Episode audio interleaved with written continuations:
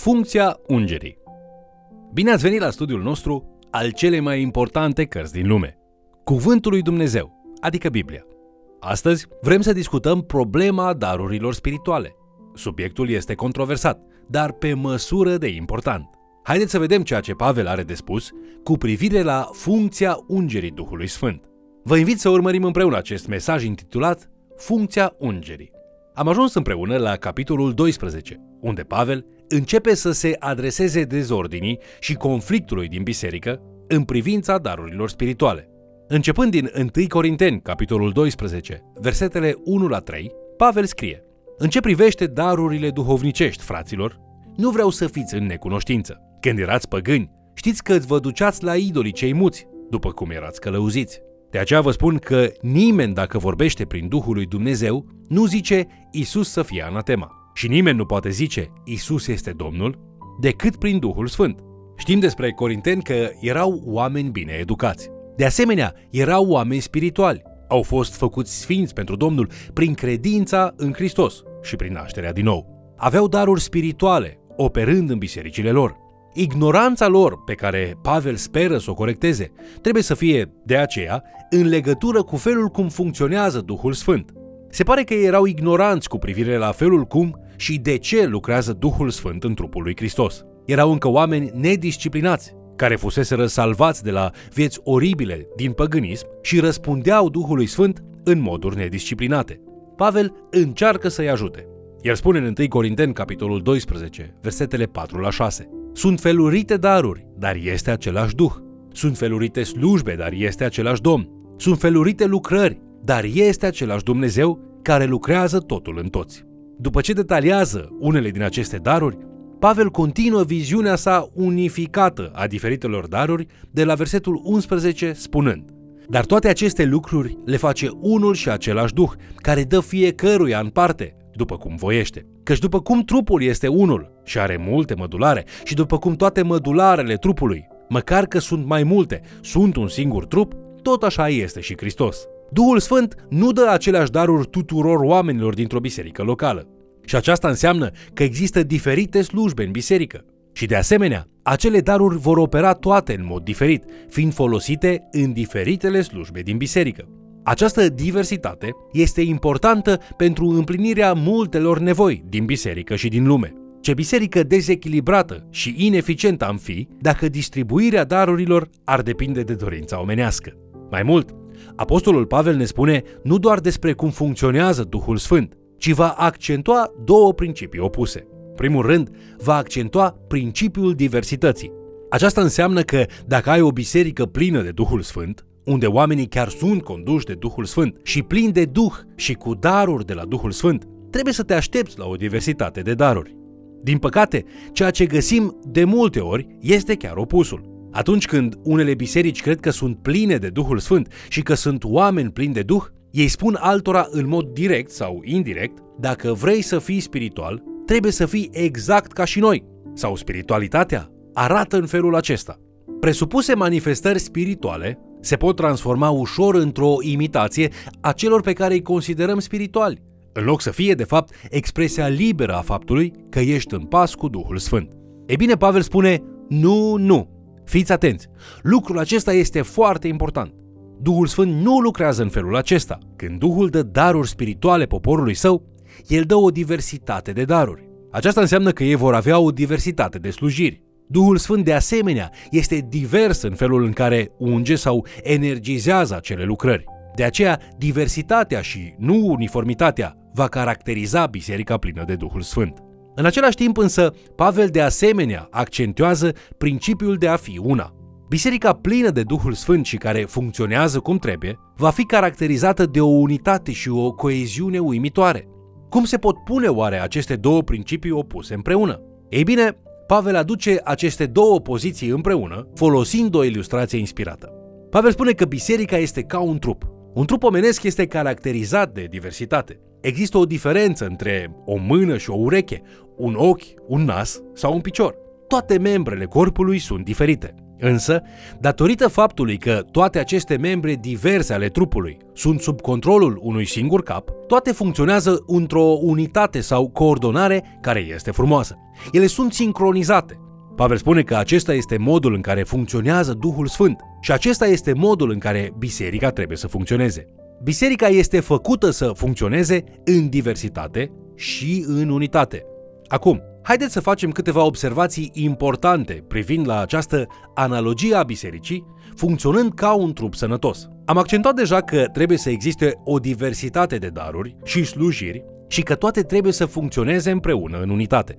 Dar, de asemenea, observați că există o pluralitate de slujitori în biserică. Atunci când Duhul Sfânt funcționează într-un trup de credincioși, el nu-l folosește doar pe păstor sau doar pe unul sau doi alți membri cu daruri. Nu, ci atunci când Duhul Sfânt funcționează în trupul local, el dă daruri fiecărui membru. Nu există niciun creștin fără dar, sau vreun creștin care este parte din trupul lui Hristos, care să nu fi primit niciun dar atunci când s-au împărțit darurile.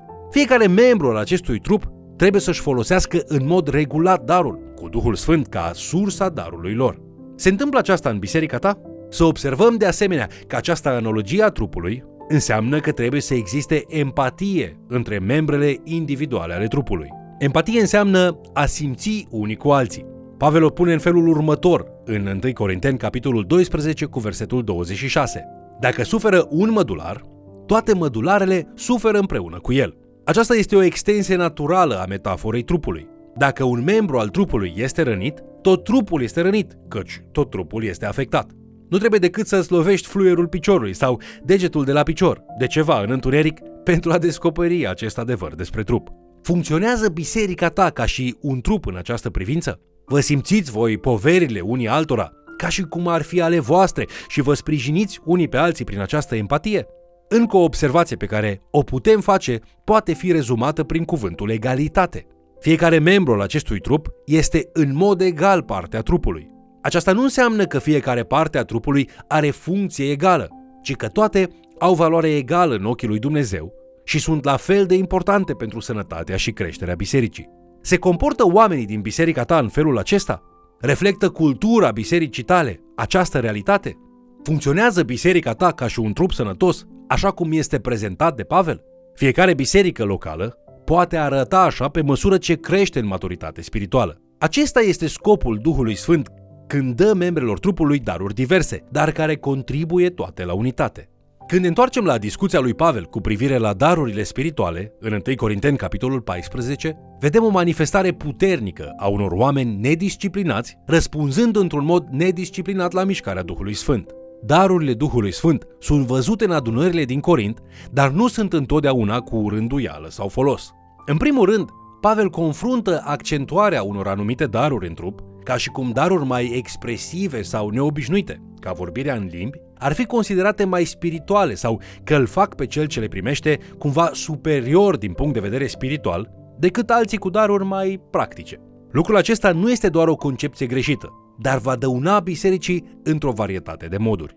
În primul rând, va aduce diviziune în trup, atunci când unii sunt ridicați mai sus decât alții. În al doilea rând, va aduce la suprimarea altor daruri necesare.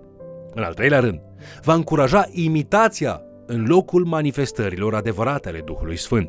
Da, oamenii vor imita unele manifestări spirituale pentru a fi văzuți și aclamați și acceptați. În cele din urmă, această ridicare nesănătoasă a darurilor care arată mai spiritual deasupra darurilor mai practice va reduce eficacitatea mărturiei Evangheliei printre cei care sunt dezgustați de ciudățenia acestor lucruri. Cum ar numi vorbirea în limbi unul din afară care nu știe despre darurile spirituale, dacă nu ca și o ciudățenie atunci când este expus la ea? Din punct de vedere spiritual, nu există cetățeni de mâna întâi și cetățeni de mâna a doua. A ne închipui că există se dovedește a fi neproductiv în toate felurile. După ce Pavel încheie capitolul 12, ne dă mărețul capitol despre dragoste în 1 Corinteni, capitolul 13, pe care Pavel o numește calea nespus mai bună. Această cale nespus mai bună este în contrast cu înălțarea neobișnuitului, pe care o confruntă în capitolul 14. În capitolul 12, Pavel ne spune despre darurile Duhului, care sunt evidența botezului și ungerii cu Duhul Sfânt. În capitolul 13, Pavel vorbește despre evidența mai bogată a faptului că Duhul Sfânt ne-a umplut și a făcut o lucrare adâncă în noi, adică dragostea. În capitolul 14, Apostolul Pavel ne spune despre rânduiala care trebuie să domnească între noi atunci când Duhul Sfânt este peste noi și în noi. Care este evidența că un trup de credincioși are ungerea Duhului Sfânt peste ei? Răspuns? Lucrarea darurilor spirituale în rânduială, ducând la o comunitate în creștere, diversă, unită prin dragoste. Deoarece darul vorbirii în limbi este în sine mai neobișnuit, corintenii îl ridicaseră la rangul cel mai înalt al darurilor spirituale. Ce poate fi o manifestare mai bună a puterii spirituale decât ceva atât de ciudat ca și vorbirea în alte limbi? Un profesor de seminar și-a avertizat elevii, niciodată să nu confundați opacitatea cu adâncimea.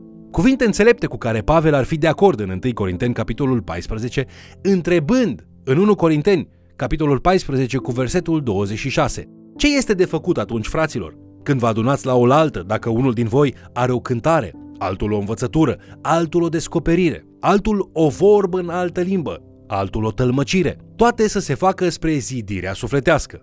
Pavel spune că erau în neorânduială și că aceasta le dăuna. Pavel, în mod evident, se ocupă în capitolul 14 de felul problematic în care era folosită vorbirea în alte limbi. El menționează vorbirea în limbi de 16 ori și continuă în versetele 27 și 28. Dacă sunt unii care vorbesc în altă limbă, să vorbească numai câte doi sau cel mult trei, fiecare la rând, și unul să tălmăcească. Dacă nu este cine să tălmăcească, să tacă în biserică și să-și vorbească numai lui însuși și lui Dumnezeu. Pavel nu avea o problemă cu darul vorbirii în limbi.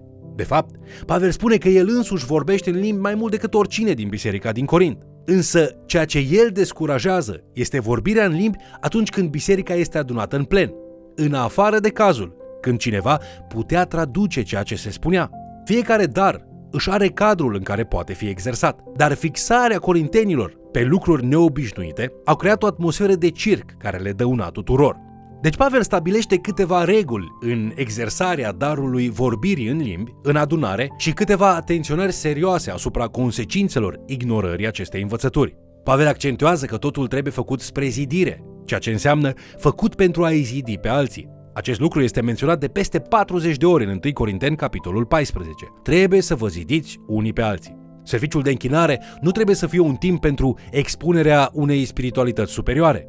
Mai degrabă, trebuie să fie pentru slujba grea de a zidi trupul credincioșilor, pentru a putea avea succes în transformarea lor personală după chipul lui Hristos și pentru a fi mai eficienți în lucrarea de ucenicizare și câștigarea celor pierduți. În încheiere, aduți aminte că într-o biserică plină de Duhul Sfânt trebuie să fie unitate, diversitate, pluralitate, empatie și zidirea unii altora. Congregația funcționând ca și un trup sănătos, avându-L pe Hristos ca și cap. Aceasta demonstrează realitatea că Duhul Sfânt, care este invizibil, influențează funcția și misiunea bisericii tale. Este biserica ta astfel? Ar trebui să fie. Și poate fi dacă îți vei face partea în mod personal, crescând în maturitate spirituală, după chipul lui Hristos. Vă mulțumesc pentru că ați fost alături de noi studiind Cuvântul lui Dumnezeu. Ce cuvinte puternice! Adunarea bisericii nu este nici momentul și nici locul pentru a vă prezenta spiritualitatea, ci este locul pentru a vă iubi și a vă construi unii pe alții, în devotament față de Hristos și lucrarea Lui. Vă mulțumim din nou pentru că sunteți alături de noi și vă încurajăm să invitați și pe alții să ni se alăture data viitoare. Fie ca spiritul de unitate a lui Dumnezeu să fie asupra ta și asupra bisericii tale. Te invit să ne urmărești în continuare și, de ce nu, să mai chem cel puțin o persoană să ni se alăture.